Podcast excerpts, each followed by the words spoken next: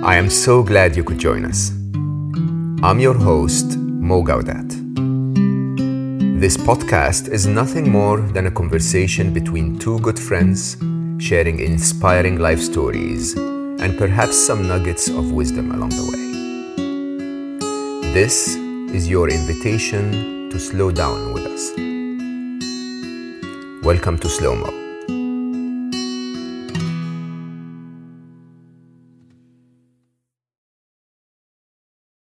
Hello, everyone. Thank you so much for joining me. Today, I'm in the buzzing city of London. If you've ever been here, everyone is rushing around like a maniac. It seems so pressuring, so driven, so fast. And yet, as you walk through this wonderful city that you never really manage to fully love and never really manage to fully hate, you find those beautiful parks scattered all over the city, which makes it sort of natural. There's so much nature around. And I always loved that about London. I always used to joke with my friends and say, This city is fast nature. You're rushing around all through the city, and then every now and then you get to a park. And I once then noticed that there was this very clever little chain of fast food restaurants that was called Naturally Fast, or the mission of it sort of was Naturally Fast food, and it's called Leon. And that really caught my attention. Naturally fast and fast nature seems to be an interesting description of how life is over here.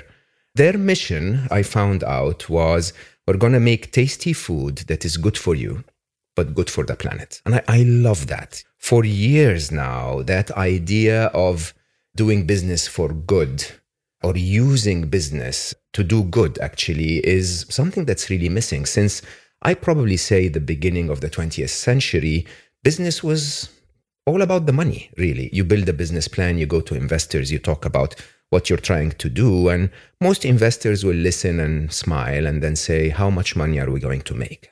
In my mind, I feel that that capitalism is probably the most powerful tool on the planet. You know, if you want to scale anything or get to the proper reach across the globe, you probably have to use the engine that is known as capitalism. And so it seems that Leon was based on that. It's like, we're going to feed you, it's going to be fast food, but it's going to be good for you and good for the planet. And I think that's a really interesting idea that I've been contemplating even for my happiness mission. Anyway, turns out that Danny Donekey, who's I hosted here on Slow Mo in episode 169, and then we became the closest of friends, an amazing human being, knows the founder or the co founder of Leon, John Vincent. And so he introduced us. I invited John over to come and chat about that idea of using business to build better things for humanity. Turns out that he's a a good business addict. So after Leon, he ran the UK's government school food plan. He created and uh, chaired the Council for Sustainable Business, which was basically yeah. Uh, no, I, stu- I studied you really really well, and now you have uh, Longhouse, which is the Longhouse is an effort to basically I love love the description to sort of motivate positive disruptors. You know that in in our world of business, the idea of disruption is so important, but maybe disruption can be good to our planet too. So he agreed to come and visit me in my tiny little Airbnb here. Lovely. Uh, uh, thank you. And uh, and we uh, will just talk about if business can actually be good for humanity and lots of other topics. So joining me and welcoming John Vincent. Thank you oh, so much for so being much. here. What a lovely introduction. Oh, thank you. Um, I mean, I have to say, it's you seem to be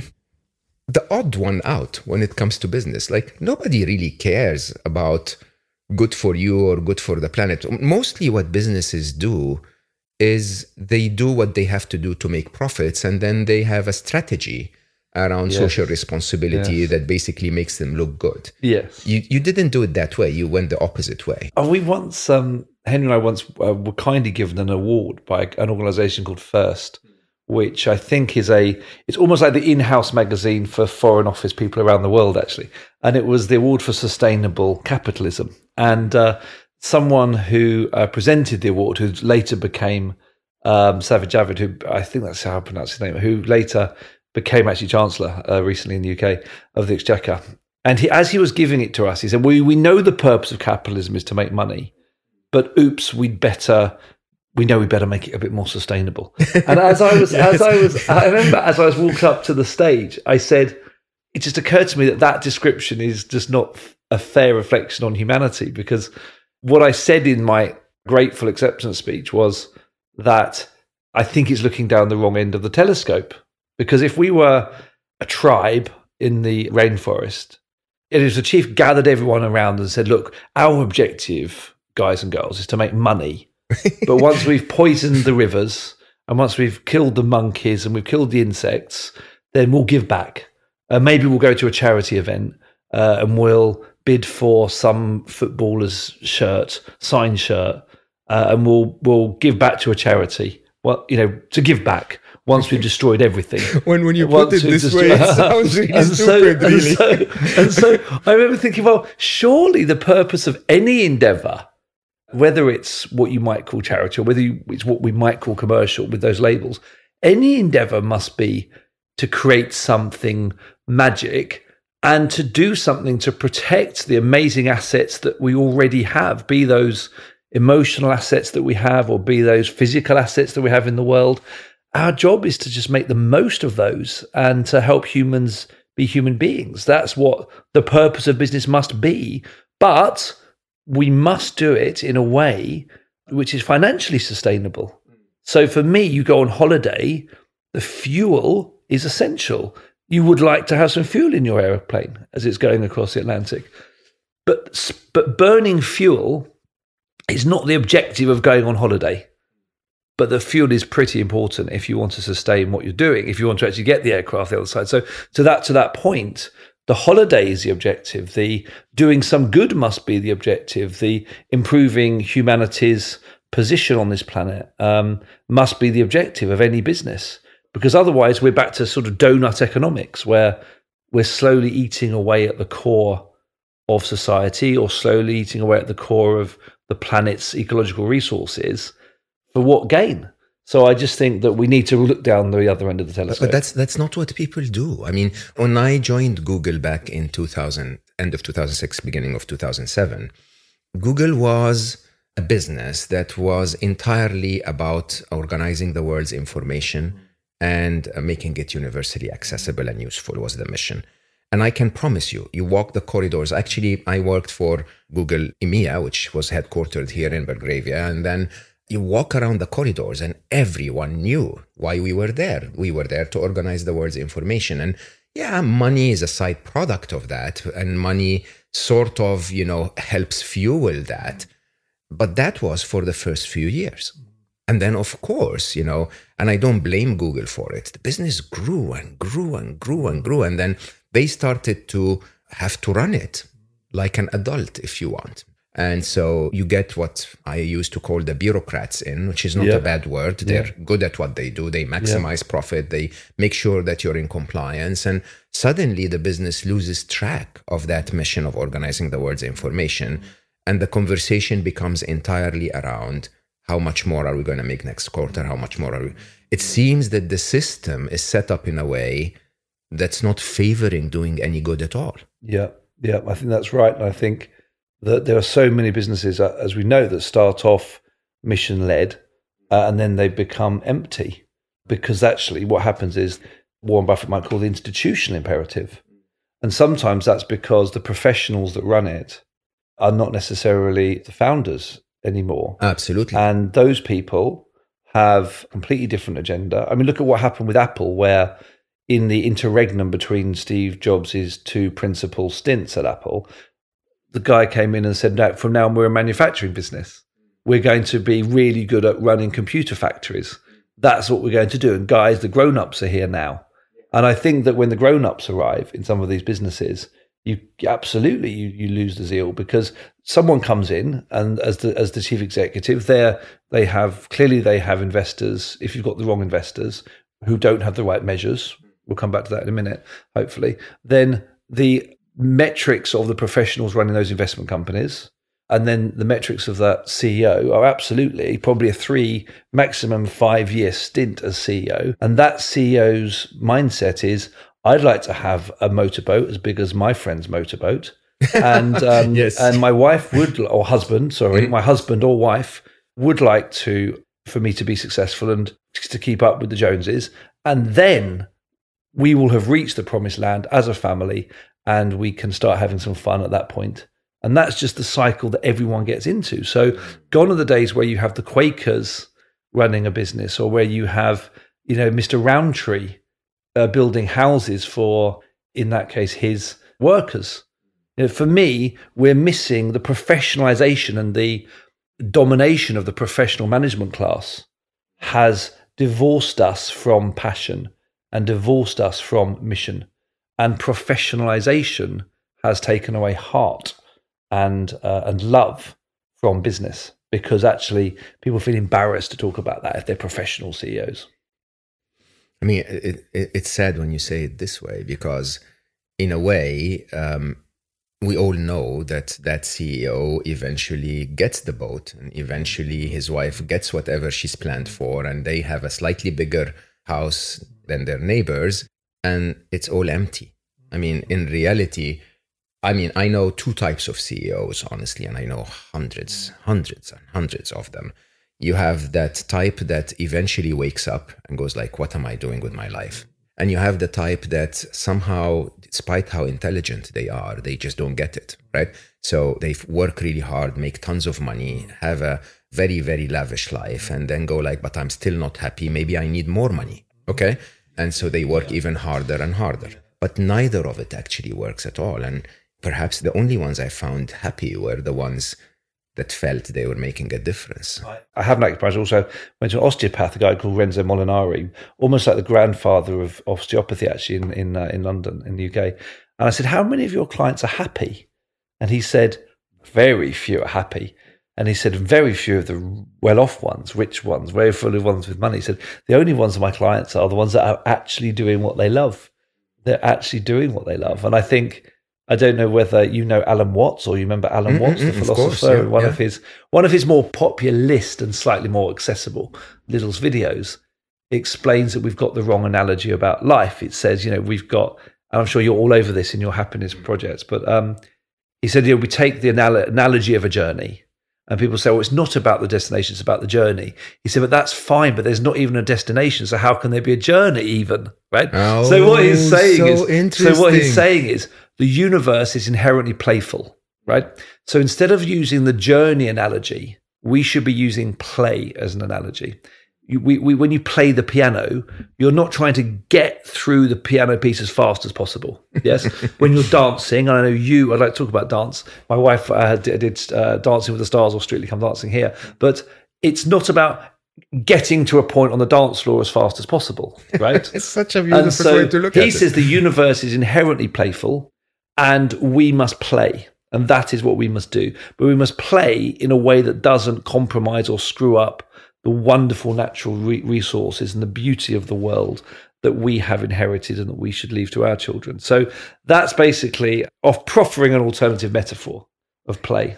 Yor, I think we can talk about this topic alone. I, I want to talk about many topics, but this topic is actually, again, on my mind very heavily because the idea of play, from one side, is very comforting, right? Because in reality, when you really think about it, the final destination for all of us is that you're going to switch off your console, right? So, you know, eventually you, are, you or I or whatever game we're playing, we're just going to switch off this game console Yeah, and we're going to be fine, right? But the question is on the path there, if you're a true gamer like I am, suddenly you realize that it actually doesn't matter if you build Leon or not. It doesn't matter if you build Appy or, you know, you, you work on slow mo.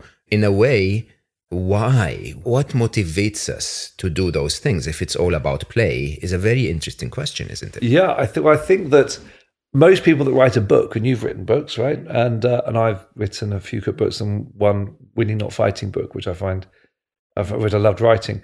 For me, it's not the production of the book. For most authors, is not the thing. Yeah, yeah. that's the worst part. That's the worst one. I've got to tell him all about it. What?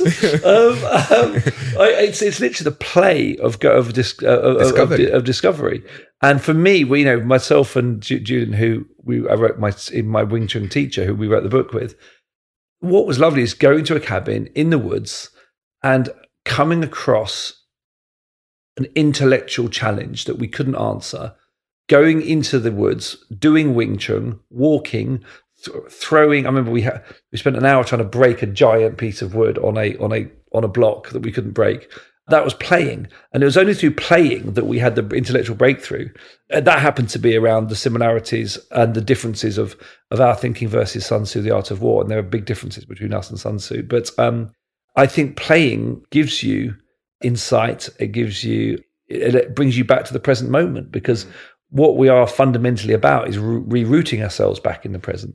And I think play absolutely does that. And so I think if I think about the idea of the, the product, the product is not why we do things. We, in fact, if I look at the Bhagavad Gita or if I look at an, an anglicized book about that, the great work of your life, the principle is m- play in a masterful way in the present moment and give up all fruits. Do not in any way be uh, governed or owned by the fruits that may or may not come from that mastery and that playful mastery. So I think that that's why we do. I mean, of course, it's wonderful to have done Leon, and it's wonderful for you to have done all the things that you've done. But it certainly is, doesn't define the present moment. Doesn't doesn't define us as we are sitting here right now. That's such a beautiful way of looking at it. I mean, honestly, of course, as a gamer, so I'm a very serious gamer. I've been stuck. So Bungie made Halo Infinite much more complex, much more difficult than all other Halos. And like I used to be legendary in all other Halos. And I'm actually struggling to finish legendary on in the last Halo. And and it's interesting because I've been stuck with one of those bosses now, believe it or not, for the last 38 days. I practice four times a week, 45 minutes a day, because I'm sort of playing at an Olympic champion level, if you want. It's wow, just yeah. really, really Yeah, yeah. Uh, flow, really. Yeah. And I literally play around a minute and a half every single time I encounter that boss, and he kills me. And then I play another minute and a half, and another minute and a half, and another minute and a half for 45 minutes.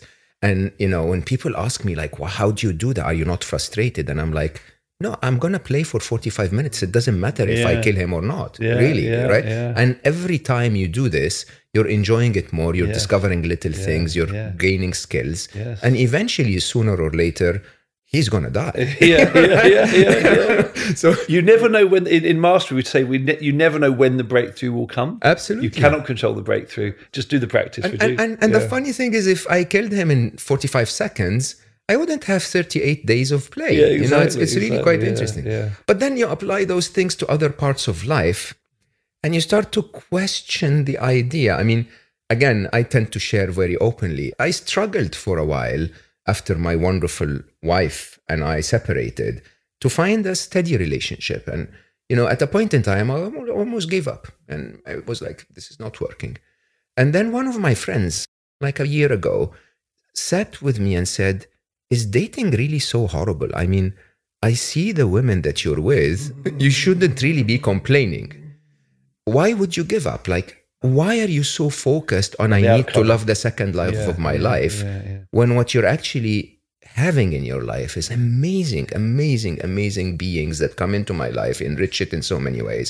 Yeah, not maybe the perfect match, and eventually we it doesn't last. But isn't that the nature of life itself, right? Yeah. Yeah, Think you've reached an insight there. yeah.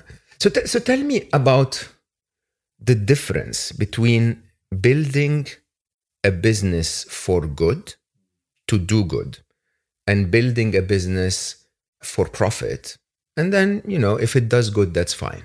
I mean, one of them says, I'll build a business for good and I hope that good will make me profits. The other will say, I, I'll build a business for profits and hope that profits will also leave a bit of impact in life. What was the difference in your process? What was the difference in your experience? Um, Henry, who was uh, my partner uh, for a while, for, for the first part of of Leon up until about 2014, he and I were at Bain and Company, And our job fundamentally was to make businesses more valuable. That was literally that full stop. Mm. You make business more valuable, end of story.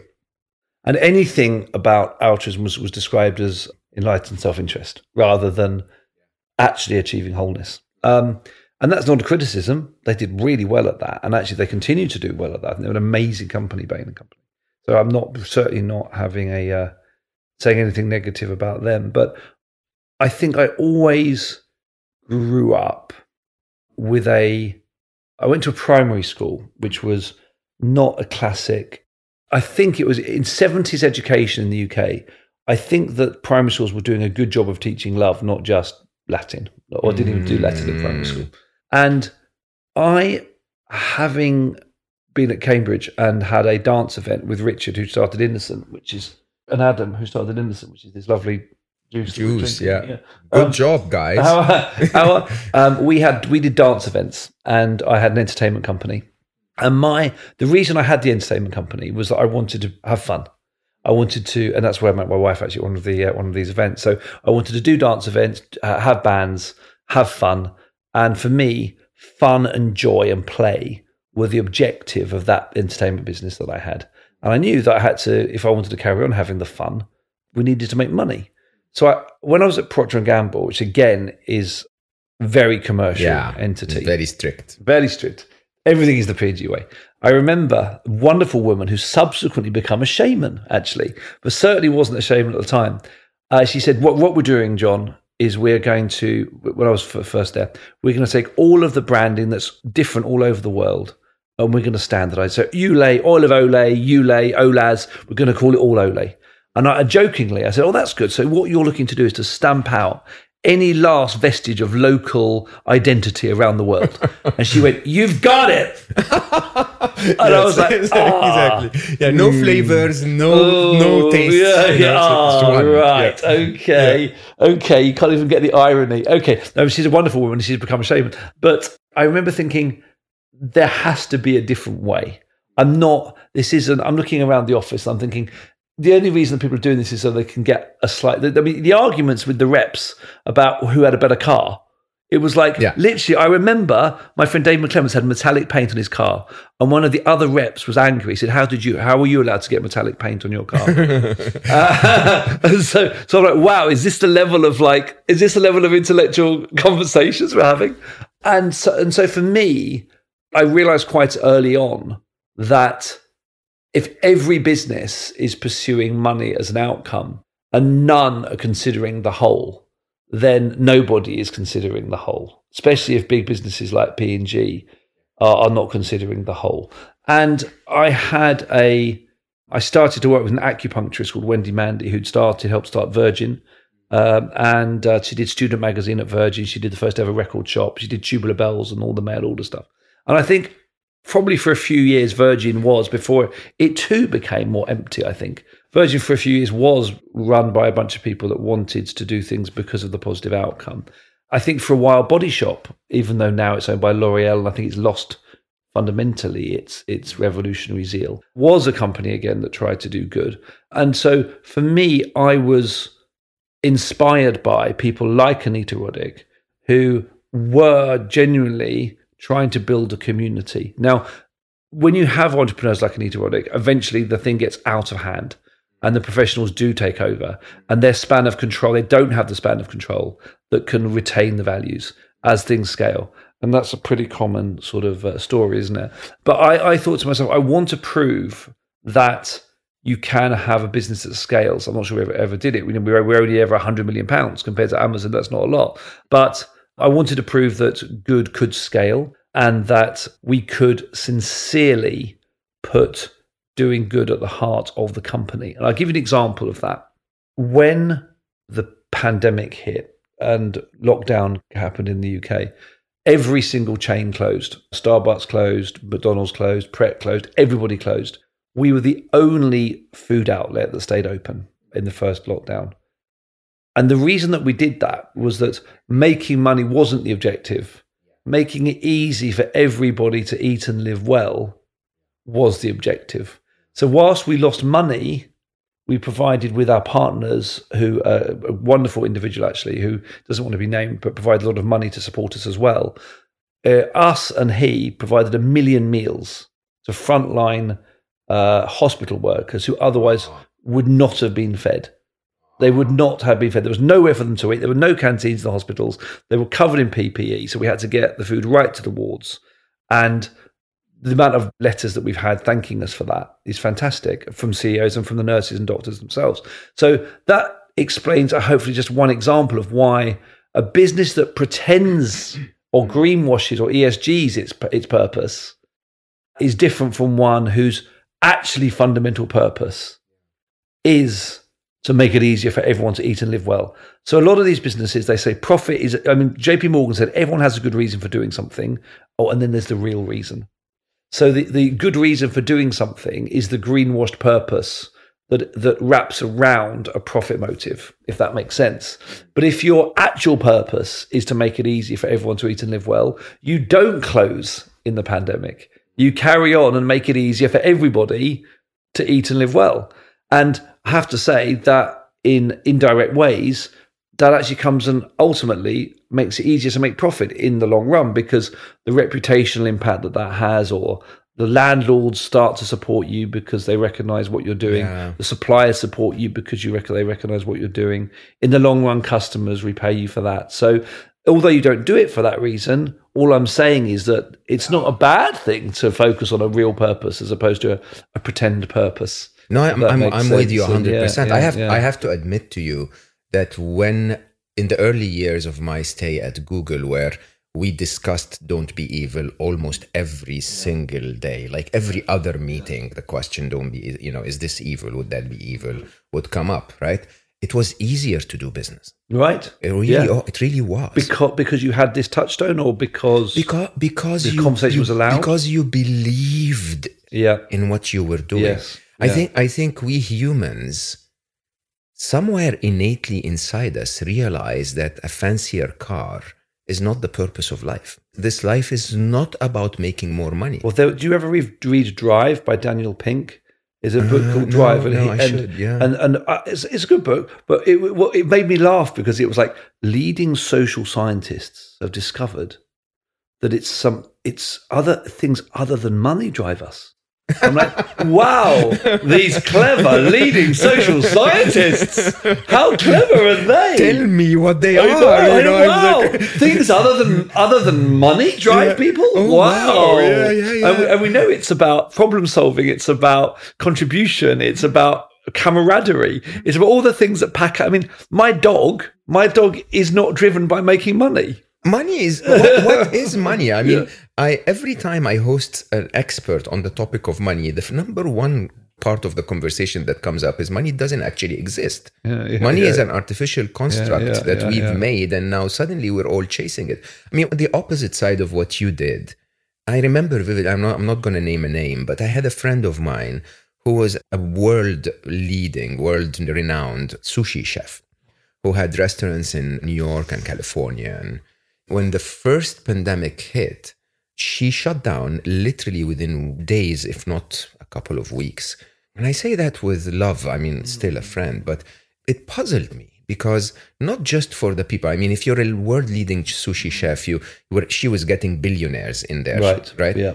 But she had a team that worked for years with her. And then suddenly they were out of a job. Like, do we not have a responsibility for that team that gave us the yacht and gave us the big apartment in Yeah, New York, yeah. uh, Manhattan? Or do we not have those responsibilities? Capitalism seems to be so devoured of values. If it's legal, then it's ethical. yeah, it's yeah, like, yeah. yep, let's do it. Doesn't Well, matter. You make a good point, which is the concept of the unseen hand as this thing, which is the system can operate without human agency or without values. That can't possibly be true. There's, the, I mean, like a knife. You can't leave a knife. Knife is a, is a tool, like capitalism, a tool. It's what humans do with the knife that's important. You can stab someone or you can cut some bread. And I think that the idea that you shouldn't apply any moral agent, moral values or human agency to a system and somehow allow the system to run itself with this single money output, it can't be true. There is no system that humans have created that can operate devoid of human agency or value or, or, or moral code. So for me, I mean, there, there's an issue with a what, how we measure measure capitalism, how we measure share price, and the externalities that are not taken into account with that. But there's also the issue that the leaders and everybody in that company must have a voice that leads to some kind of compass of truth. I almost said morality because and I stopped for on morality because I, as a practitioner, hopefully a practitioner, but as a student of the Tao Te Ching, there's a verse in there that says, "When the Tao is lost, there is goodness. When the good, when goodness is lost, there's morality, and when morality is lost, there's ritual." Say this again. So, in Taoism, the idea is that the Tao is a word that's meant to describe ultimate truth, sort ultimate of. truth, and where everything coincides. Mm. As soon as you start to, it's a little bit like when Buddha was asked after his contemplation, What is the answer? He pointed to an apple. And the reason he pointed to an apple was that this is an advert for a computer, but the reason that he, the reason that he didn't put it could, could have been a Dell. No, no, no. Actually, he actually pointed to an actual apple. I mean, when you say Dell, that yes. that talks about your age. I know, I know. But I think they're all the rage, aren't they? Still Dell. I'm still, I'm still, I've, I've got business studies about Dell. I have Michael Dell. Oh, yeah. No, do, they, do people still have Dells? I don't know. That was my consulting computer laptop at the, at the time. Absolutely. Um, it was an IBM. No, but the IBMs are still around, aren't they? Anyway, yeah, they are. Uh, yeah. by my dad worked for NCR, which was a competitor to IBM. I worked for that. NCR for a short You're while. kidding actually. me? Oh, yeah, cool. yeah. I'd like to talk about NCR. Oh, my dad worked. Yeah, Leon, Leon worked for NCR. Did you? Yeah, no, no. Leon, my dad, Leon worked ah, for NCR. Okay, all right, Leon all right, worked for NCR. Oh, yeah. Oh, so yeah, not the company. My dad. Anyway, no. Back to my point. The reason that Buddha pointed at something was he recognized as soon as he used his words to describe truth, the truth would be lost because our ability to communicate the truth and the constructs that we've developed through language are fantastic, but totally inadequate to describe a truth, if that makes sense. So, and as soon as we are describing, and as soon as one agent describes to another agent, they're bringing their own insecurities to that conversation as well. So, the reason that Buddha pointed at an apple was the truth is there, and as soon as I name it, and the first verse of the Tao Te Ching, there are 82 verse verses to the Tao Te Ching says, basically says, in a nutshell, un, the Tao must be unnamed. So the Tao is almost it's like it could be like the way or flow or, or or the universe. So the reason that the word Tao is used is it's the word that's least that means as little as it can to describe the thing that cannot be described. Does that make sense? Mm. And so in Taoism it says as soon as you name something, and as soon as you you start consciously thinking about good about this thing called the Tao, you lose the Tao and you have something called goodness. As soon as you lose goodness, what is goodness? Goodness is the the truth that's as close to the Tao as possible, but is not the Tao because you've named it. But the very fact that you've had to it's ask like the me, highly the highly refined version of yes, the truth yes. that can be contained in human communication. Correct. Yeah. Correct. So now you and I have a conversation about goodness, exactly as you have done, right? But the problem is, as soon as we have a conversation about goodness, it applies starts to apply judgment to it, mm. right? Is it good or bad to send a kid to school in Africa? Someone might say, wow, that's brilliant. They're being like us and they're going to sit in rows and they're going to learn algebra just like us. Whereas in in LA, all the Silicon Valley people are sending their kids to forest schools to not sit in rows of classrooms. So, what is good to somebody now suddenly becomes subjective. Does that make sense? Yeah. So, the, the next argument then is when goodness is lost, you have morality. What's morality? It's rules. It's you must do this. That's moral. It's the church telling you what is moral or what's moral. It's your parents telling you what is morally right and what is well. So morality is a less pure form of goodness, and goodness is a less pure form of the Tao. Does that make sense? Mm. Then finally, what you have is ritual, which is I um, do the Lord's Prayer. I sit there and I'm going to, yeah, our Father art in heaven, hallowed be thy name, thy kingdom come. And, and basically, all I'm thinking about is how I'm going to make more money the next week. And oh, there's a guy. Yeah, but I, but I stick to the ritual Yeah, I stick to the ritual. which is not a bad thing. It's, right? it's Yeah. better than nothing. Yeah. Yes. Yeah. yeah. It's than nothing. Or, Yeah. or or incense, or going down the church and. Or, or the or a rose or a ro- you know a, a rosary bead. Well, there are rituals, right, that we adopt. Christmas, it's lovely, it's fun, and it gives us comfort. Rituals give us comfort, but it is not as powerful as morality. It's not as powerful as goodness, and it's not as powerful as the Tao. If that makes sense. You know what I love most about Eastern religions. So I, I studied all religions, like not all, nobody has, but I studied Taoism, I studied Hinduism, um, Buddhism, Islam, Sufism, Christianity, Judaism, and so on. So the the interesting side of Eastern religions is they take it from the right side down. Abrahamic religions, if you want, mostly focus, at least the practice of it now, mostly focuses on from the bottom side up. So they focus so much more on the ritual. Yes. Yeah. In a correct belief that if you stick to the ritual, you will sort of conclude what the moralities are. If you really start to ponder what the moralities are, you're going to get to the goodness. And then if you stick with the goodness long enough, by the end of your life, you're going to get to the truth. That's really interesting because the progression of Wing Chun, which is the martial art that I talk about in the book, it starts out quite directive Yeah. around the actions. And it's only as you go through the four doors that you realize the truth behind some of the form and actions that you have in the first instance. Yeah. So you become increasingly conscious and then you go back to being unconscious again. And it's that So, cycle Yeah. which and you have to start with the rituals. You have to start with the But but everyone does. Element. Everyone does. Yeah, I mean, even yeah. even Buddhism, you know, will tell you, okay, go be a monk, which is a yeah, very very yeah. strict regime, if you want, and you do that for 17 years, and then you advance.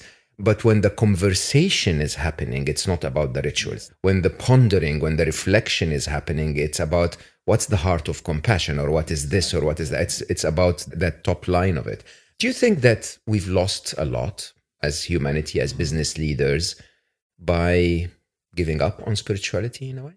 yes. I think I think the word spirituality can be people take the piss out or Mickey. Yeah. the word is. Yeah, yeah. People take the piss out of the idea of spirituality, and it is difficult to it is difficult to describe.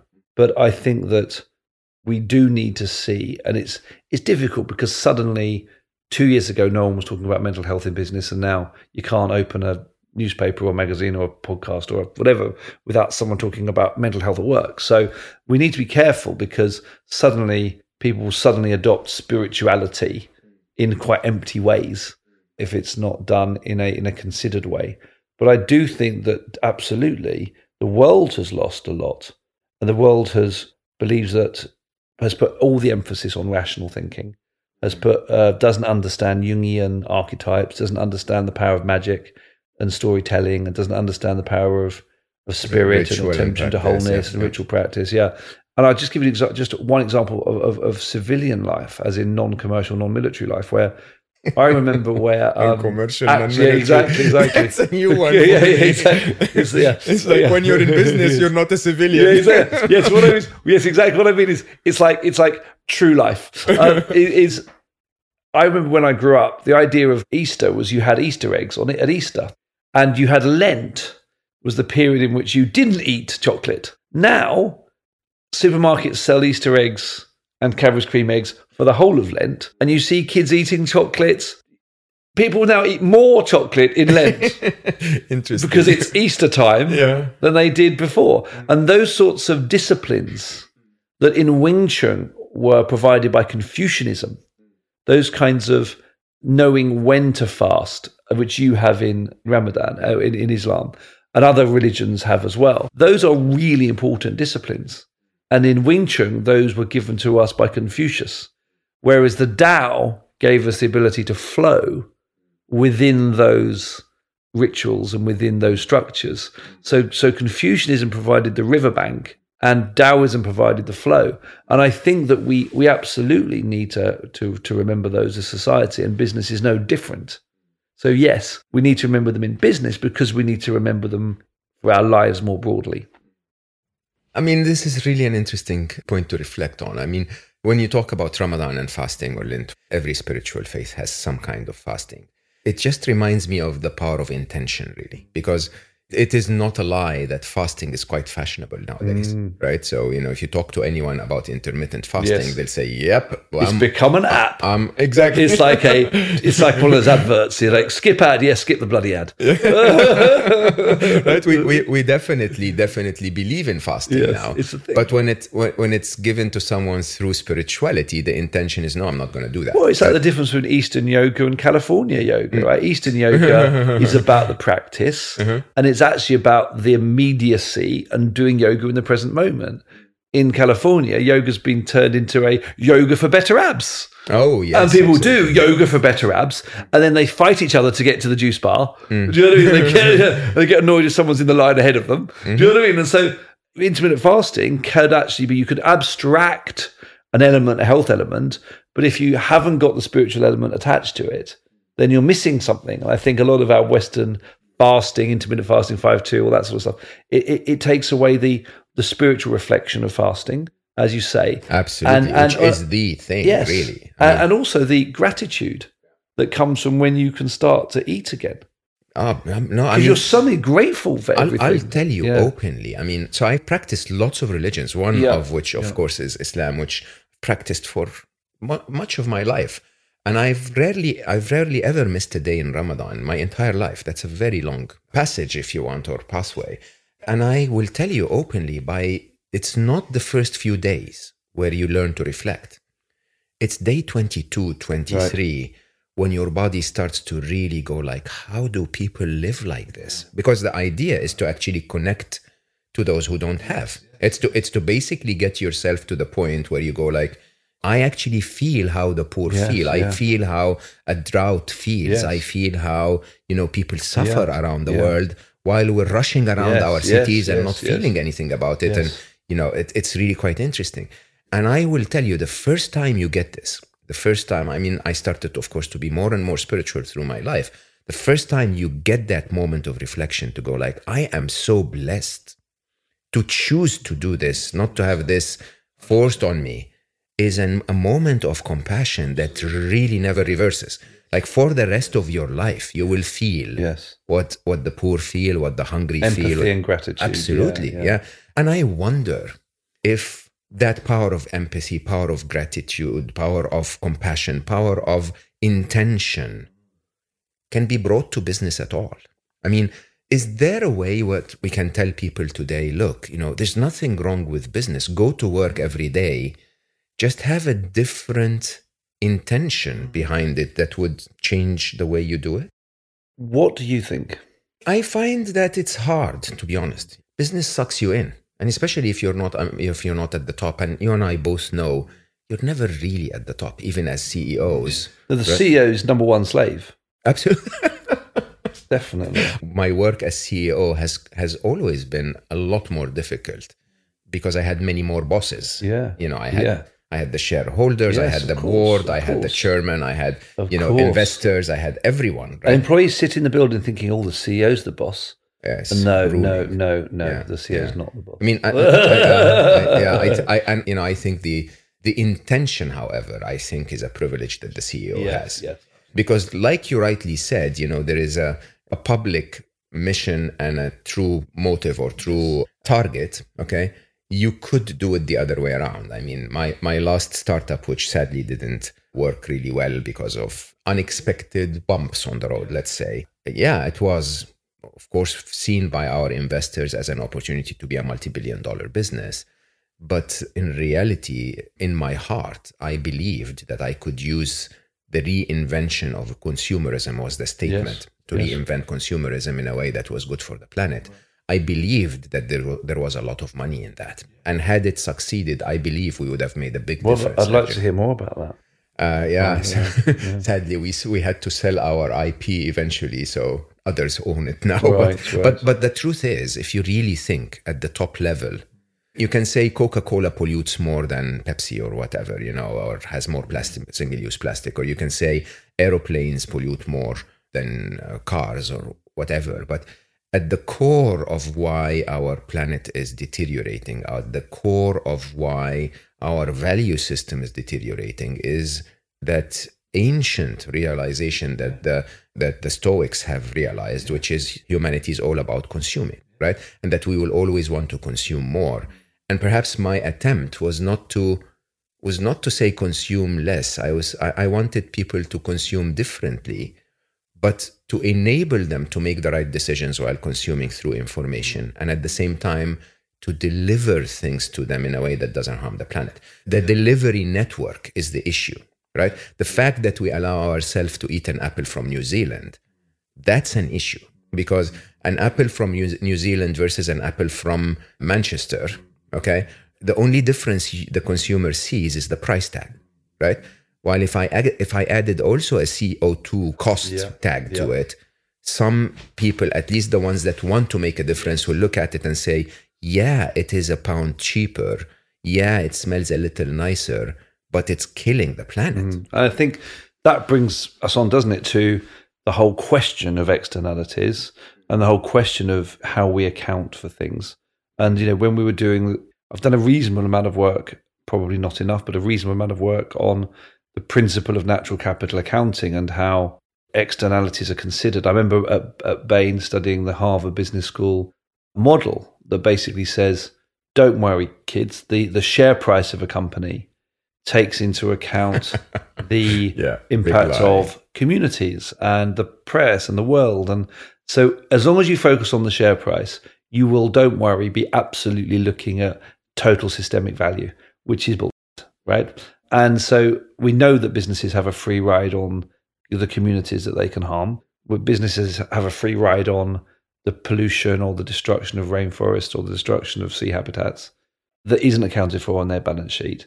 So it means we've got all the measurements wrong. So no wonder the the people are suffering and no wonder that the planet is suffering because the, the way that we're measuring everything does not take those into account. So you then end up thinking, you know, a friend of mine started a company called Trucost, which I think was bought by Standard and Poor, uh, which Puma use to do natural capital accounting to put. And this is controversial because people say you can't value nature, uh, but the thing is, you can't also you can't not not value nature. You can't ignore, so ignore, value, value nature. nature. Exactly. So, yeah. so um, you know, you can't say that you know a fly, one fly, although it might be a brilliant fly, is the same as all the elephants in the world.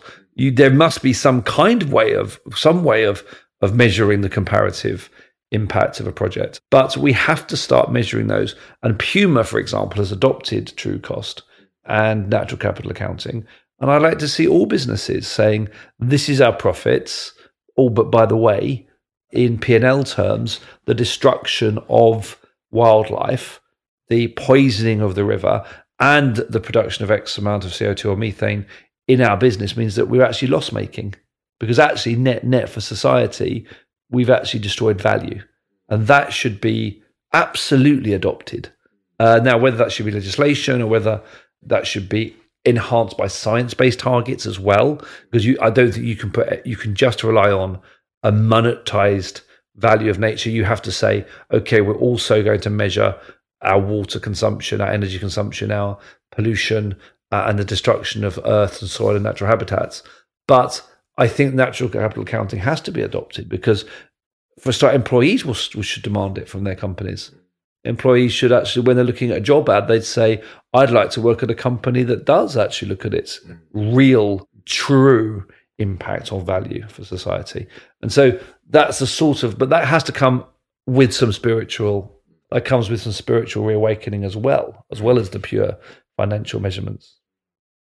I mean, it's, it's, it's such a, an intriguing thought to think that we can if not everyone wants to start a Leon, if not everyone wants to start a Google that organizes the world information early years of Google, then we should f- demand it by regulation that when you start something, at least you need to be good for society. I, I will openly tell you, of course, the challenge with that is com- is global competitiveness, right? If if this is applied in China but not applied in America, then the Chinese companies are at a disadvantage basically or if it's applied in germany but not in france then the companies in germany are not able to export properly because they have to put in more costs in making those things a reality right And believe it or not, I was shocked when I knew that. I don't know if that changed, but there was an actual uh, regulation in Germany at a point in time where briberies were tax deductible, right? Love and, it, yeah. and it was simple because the German companies would appeal to the German tax authorities and basically say, look, We've if I, to- if well, I, am, we've had to if do I, this. yeah, if Yeah. I am, if I am to do Operating business in this country. yeah, yeah. In, in, in this country or that country, the only way to do the to do business is to actually bribe someone. It's not. This is not Germany. Yeah. This is the way business is done in those places, right? And it shocks me. You know, the first time I heard this, I asked why, and I and they said because it's otherwise the German GDP would suffer, right? Mm. And and I think those I, well, Insanities. I, I, I think we have to understand in the system who has the power, and of course, a lot of the probably shareholding of the big businesses do come back to a small number of, an unfortunately small number of individuals that probably control the the investment in a lot of these businesses. But we must remember, I think, our power as employees, and we must remember our power as people that own pensions to make sure that the to, to start deal with this global competitiveness point is we need to be able to say, you know what, as pensioners, we don't want our pensions invested in certain sectors. And a company that's actually doing a good job to start to lead the way in this is is, is Aviva, where there's a, a woman called Eugenie Mathieu who's helping Aviva to reallocate its resources to businesses that those pensioners would probably want to be part of. There was a the BBC was you know that had this thing called Children in Need and Comic Relief, and it turns out they were putting the money. Uh, once they'd made it and before they'd spent it, they were putting it and investing it in companies like arms companies. So people were like, hold it, we've we've raised money for we've raised money for this project, and now it's going to to here. So I think we've got more sensible ways that we can uh, allocate our pension money, and pensioners should seek pensions that you know potentially invest in companies that do at least report natural capital accounting in the, or in natural capital accounting terms. And then as employees, I mean, I don't know whether you feel it now, but it shouldn't it be called a war for talent. We'll come back to that. But the competitiveness for talent, if I can't hire someone because I'm not doing good for society, then people should not work for those companies if they can avoid it. And the good news is that more and more in certain sectors, employees hold the pen and they could actually decide which companies they work for. Certainly, the, the top talent can decide that. Definitely. Yeah. Absolutely. Yeah. I mean, when at the times I spent at Google, that was exactly the idea that if you wanted the top talent, you had to appeal to them. And the top talent were definitely motivated by more than just making a salary. Okay, I I, I want to talk about Sure, dance sure. because, Oh, good. because because you you said you want to talk about dance, but before I go there, I mean, you and I are maybe in a slightly more privileged place, right? You know, we've been CEOs, we had some career, you know, career success and so on and so forth. But I am a huge believer in the idea of using business for good. I mean, one Yeah. one of the things that's making one billion happy my mission successful is I treat it as a business. I mean, Slo Mo. One of the reasons why Slo Mo is reaching so many people, delivering a positive message and idea for people to reflect on the things that matter is because it's in a bit using the principles of business to try and find you know what people are interested in and so on. Yeah. Now, for our listeners who may not be in your position, what do you think one should do if they wanted to be a little more purpose driven, a little more goodness driven, if you want, uh, as they go to work? Well, I think that Henry, my business partner, was with M&C Saatchi the other day, and they have been doing work on understanding people. I almost said consumers, uh, uh, Humans. humans, humans, and humans, and I think the let's take the climate crisis as an example, and that's not the only crisis that we have. But the climate crisis, the insight was number one, people are worried. Number two, people want to do something. Number three, they don't know what they should do. And four, the big insight was the single biggest change that we can make is by switching our diets to more of a plant based diet. That's the single biggest thing that we can do right now, which is eat less red meat, not cut it out completely, but recognize the fact that from a health as well perspective, that potentially having reducing significantly the amount of red meat that we have, but making sure that the red meat that we do eat is from grass fed or cows from good pastures, because the the impact on our environment from bad farming, bad meat farming is, is horrendous. That's the single biggest thing that we can do.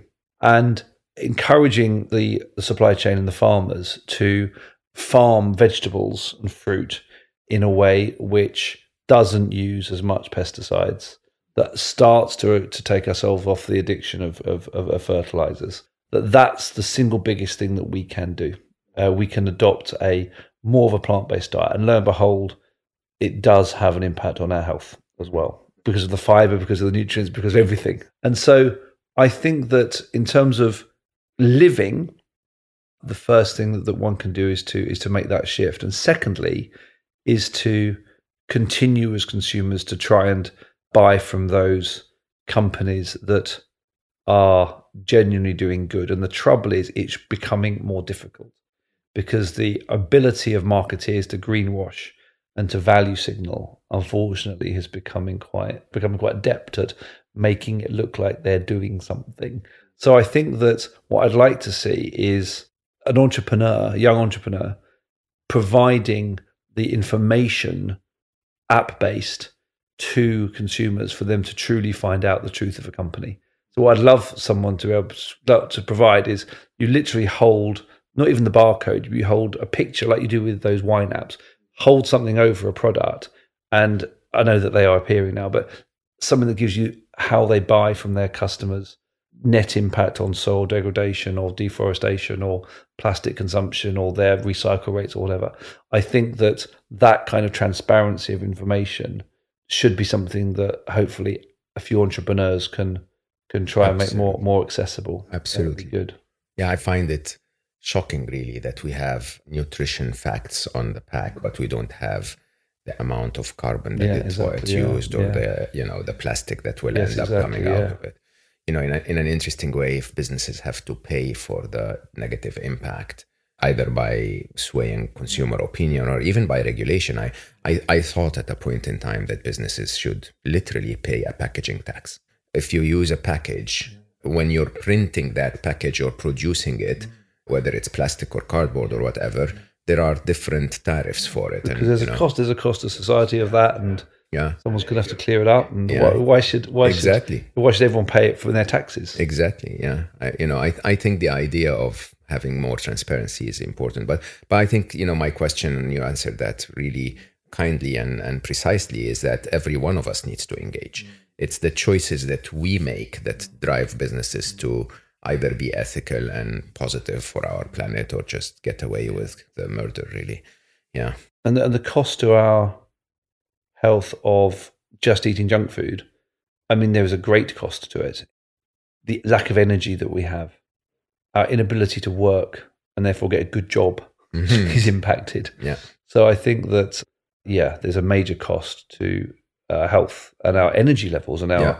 our ability to feel positive and happy yeah Okay, so uh, let's dance. talk about dance. Yeah, dance as dance. They, uh, and as we would say oh, it in the da- UK. Dance, dance. Yeah, dance. as we would say it in let's America. talk about dance. I, yeah. The trouble is about rhyming a song. Yeah. You need to describe. Am I? Is it dance or dance? Because the rhyme in a song was, is completely different. Absolutely. Yeah, yeah, you, you can easy. I was thinking about that. Remember the is Spice it France? Huh? Uh, is it France? Or, or, Does it die with France? Yeah, you can't, absolutely. You can't, I, there was a song by the Spice Girls that I remembered recently that actually was American accent. It's yeah. Like, oh right. Yeah, they probably packaged it for America. Exactly. Yeah, yeah, I was like, I was like, what's wrong with yeah. them? Anyway, having said that, I hosted a couple of weeks ago Eleanor Salmon, who basically left her job in the United Nations and took a year to dance all over the world. Did, did learned 18 dances, and I was like, damn, that should be my life. Yeah, uh, yeah. You you are totally into dance as well, right? So tell me about what's going well, on. Well, so I right now I have a um, this this isn't shoehorning a, a, a, a like a uh, an advert in. This is just. So so I'm working on a, a mental health app called Ed Can Help, and it's uh, it's a sound therapy uh, used by psychiatrists from Harley Street, the Priory, and various different fields, and lots of psychotherapists within the NHS and elsewhere. And it's a rhythm of sound which has dramatic effect on mental health and it disrupts negative thoughts and it allows the brain to resettle into a more happy place. And it's it's interesting to me because it's a it's a sound version of EMDR, which is the eye movement desensitization. And what we're realizing, scientists uh, and the psychiatrists, other scientists are realizing, is that there is there's something about rhythm in the human body. Oh, absolutely.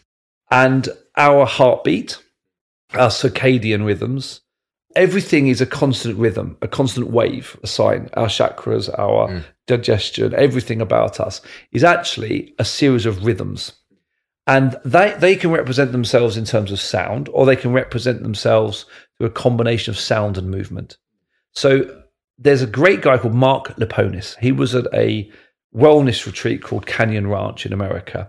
And he and there's another doctor that was there called Mark Hyman, but Mark Liponis still practices very much in his business Stone Over Health in Lenox in the Berkshires. And he's written a book called Ultra Longevity. The first thing he says, you must breathe to live a long life. The second thing is you must dance. Now, he doesn't necessarily mean purely ballroom dancing. What he means is tennis is a form of dance. Mm. Does that make sense? Or ballet or certain forms of dance. Moving to rhythm. And he says the impact that this has on your immune system and ultra longevity is fundamentally about how to optimize your immune system. He says is, he's incredible.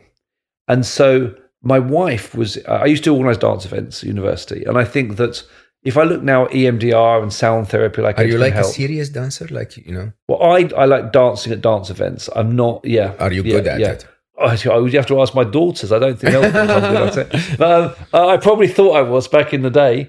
And so, you know, when electronic dance music first came about, which was probably, you know, for me, 89, 90, I was at university with the guys that started Innocent. We had a dance event uh, called Please. And um, we, uh, anyway, um, and I, anyway, I digress. I digress. Um, but the bottom line was those dance events mirrored what Ed Can Help and EMDR do today. There were strobes, so the light, the, the intermittent flashing of lights, the intermittent flashing of the technology that was in those dance events, the nature of electronic dance music, it was fundamentally therapy. If you think about the way that therapy, like Ed Can Help and other things, are now applied, and, and ballroom dance, in a similar way, had that rhythm and that movement to it. And in Winning Not Fighting, I talk about the idea of what you see is not what you do. And that's from a, a book written about dance that was recommended and, and, and, edited by a friend of mine called Jane Melvin. She does a lot of dance in America. Dance is her main amateur pursuit. She goes all over America dancing. And what the book was about was explaining that dance fundamentally comes from within.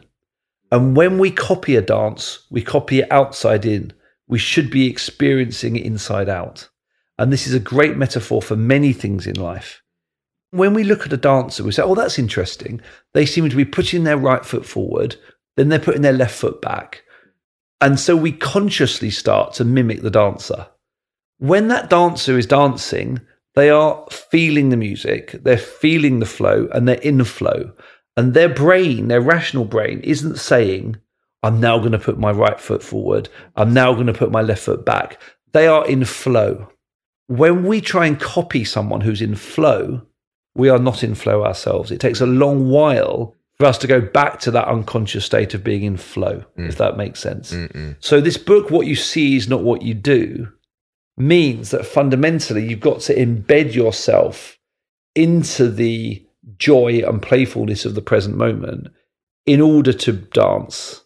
It is not a mechanical copying exercise of movements, if that makes sense.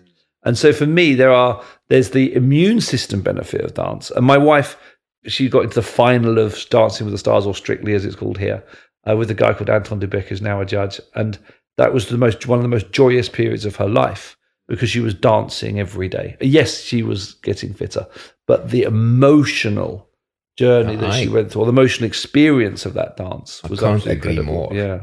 I'm not a dancer. I used to be quite a dancer as as a young man, and then I got so engaged in the in the left-brained world, right? Yeah, and you know, being an executive and a businessman and a trader and so on and so forth. and I actually lost it somehow. I, of course, I, I still have the rhythm, but somehow I lost. And what the sort of dance did you do? Hmm? Did you do ballroom dance or just dancing? at I, I clubs did a bit of everything. Yeah, really. I never yeah. really did Latin dance, which I think is what I'm going to probably go back Okay, to one good, day. good, good. But the trick is this the trick is there is something in us. It may be in our perception of time, maybe, uh, you know. I don't know. I'm, I had that interesting shamanic breathing class once, and I dedicated it to understanding time, if you want. I, I do the weirdest things. And I actually realized that probably there is a difference between the feminine and the masculine because I'm Yes, capable yeah. of recognizing each side of me, Yes, my, yes, my masculine side and my feminine side. My masculine side is highly associated with the arrow of time, the passage of time along a linear uh, scale, if you want. While my feminine side, perhaps the reason why I'm legendary in video games, believe it or not, is because of my feminine side. Because I, it's rhythmic, it's flowing with life, it's flowing Yeah. with where, the, where the game is going, and so on and so Well, forth. there was a great. I must find out who it was, but my daughter encouraged me to listen with her to a woman from California that lives in a yurt in LA, and she was talking about how a lot of masculine energy is actually in ascendancy, whereas actually we need to start with feminine energy, which is womb, Mm. stomach, gut, going inside, Absolutely. and actually it's quite earthy. It's actually quite grounded. Mhm. That that energy. Absolutely. And I think that a lot of business energy is the energy of escape and ascendancy totally. rather than Do groundingness and and embedding nature Yeah. in what we do. And I think so. I talk uh, about the sacred feminine in the book and Wing Chun, which which was the is a martial art that underpins winning, not fighting. That was developed by women. It was developed by women from the Shaolin Temple, uh, Ng Mui, and then Wing Chun herself, which means beautiful springtime.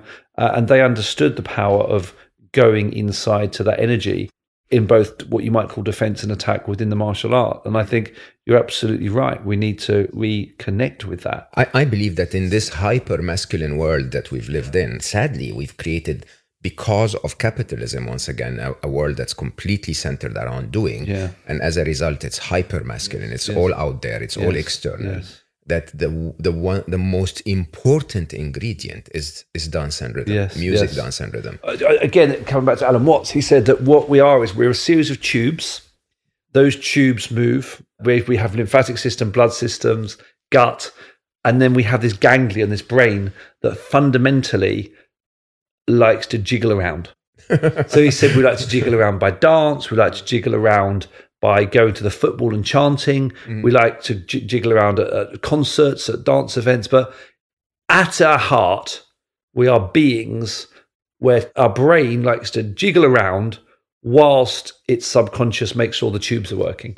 Now that's that's. I'm not saying that there isn't more to life. Yeah. I'm not saying no, there's it, more to life. definitely but- works. It yeah, yeah, yeah, definitely yeah. works. It definitely is. It's just all needed. forms of vibration. It's all forms of movement. It's all forms of rhythmic movement that make our brain happy. And Yeah. have you ever studied the difference between my, my friend Jimmy Allen taught me this between Chronos and Kairos? In, No, what's that? So so that so the different gods of time. To your point, in in Greece. Oh, there are gods, So- of, yeah, gods of time. I need to study that and element of time. I. I, am gonna. I won't do him or Greek philosophy justice here, but I do know two things. One is that Chronos is the god of like chronological, is the god of continued repeatable rhythm. So in let's take a business example. Hello. That is management meetings on a Monday. HR meetings on a Wednesday, Yeah. board meetings once a month, AGMs every quarter, you know, uh, uh, call- briefings every quarter, one annual general meeting. That's Chronos. We then have Kairos, who basically cuts across that. And that is a sudden event where the Chronos needs to be interrupted. So it could be a hostile takeover. It could be something which happens which is not according to COVID. Chronos. Yes. Yes, exactly. COVID, exactly.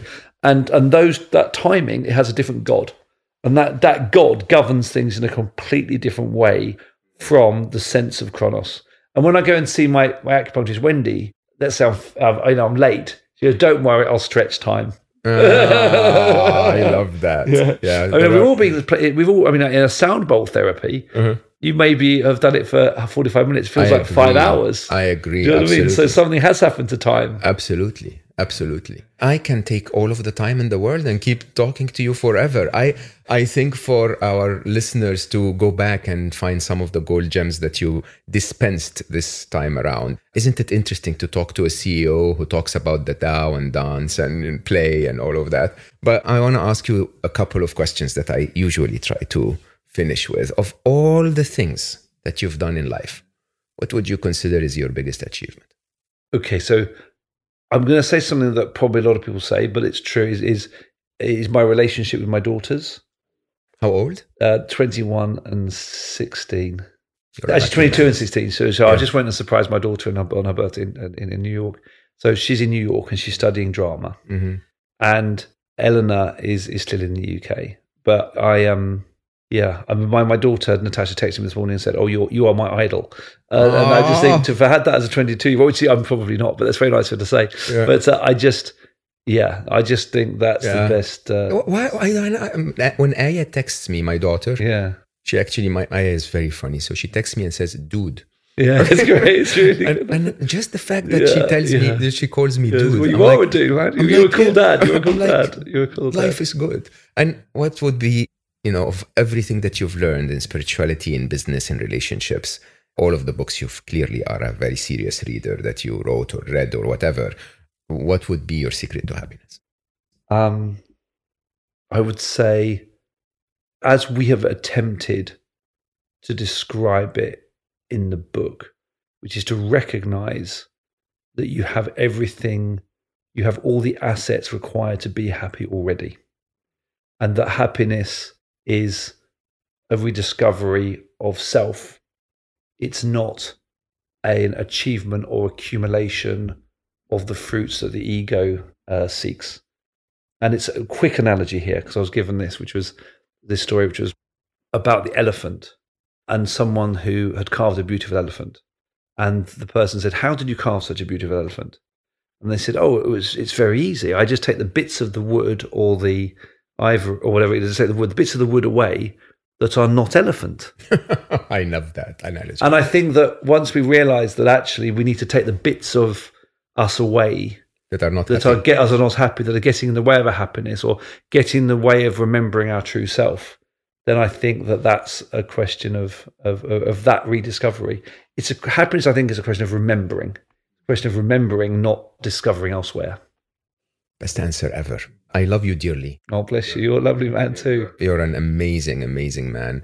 I hope another friend for life. Oh, likewise, likewise. I've, be, I've I, I was really looking forward to today, having read all about you, and I've really enjoyed our conversation. It's such, Thank a, you, it's yeah. such a nice conversation. I'd like to talk more about you. yeah, yeah. Let's, let's, yeah, let, us let us let them leave, and then and then you and I can have another tea and coffee. He drinks tea like the British people. That, that, that, that was coffee. Uh, but I I am so so so grateful for your time, John. This was really wonderful, and I'm so grateful to all of you that have joined us today. It's been as I always say, an enormously generous thing of you to do to listen to Slo Mo because it gives me the alibi to meet amazing people. So thank you for that. If you've enjoyed today's conversation, help me share it with as many people as you can. I really want to grow this further and further and further and reach uh, to to so many people. Hopefully, if you know an entrepreneur or a business person or someone who wants to make a difference with their life, I think this would be an amazing conversation for them, or just someone who wants to dance. Mm-hmm. As you know, uh, we've moved, not moved, but we've added a video component to Slo Mo now. As I travel the world, I'll hopefully meet with some of the locals everywhere and just bring you video that you can see on YouTube. So search for Slo Mo on YouTube or just go to my official channel, Mo Gawdat Official on YouTube. And um, yeah, do like and subscribe if you're watching us on YouTube, because that way you can get more content more quickly, as well as all of my other content that I'm posting there. Find me on social media. I am Mo underscore Gawdat on Instagram. If you have questions, guest recommendations, I'd really appreciate to hear from you. And uh, yeah, finally, if you haven't rated this podcast uh, five stars on your podcast player, go ahead and do it. It's a nice thing of you to do and um, leave a nice comment as well if you can.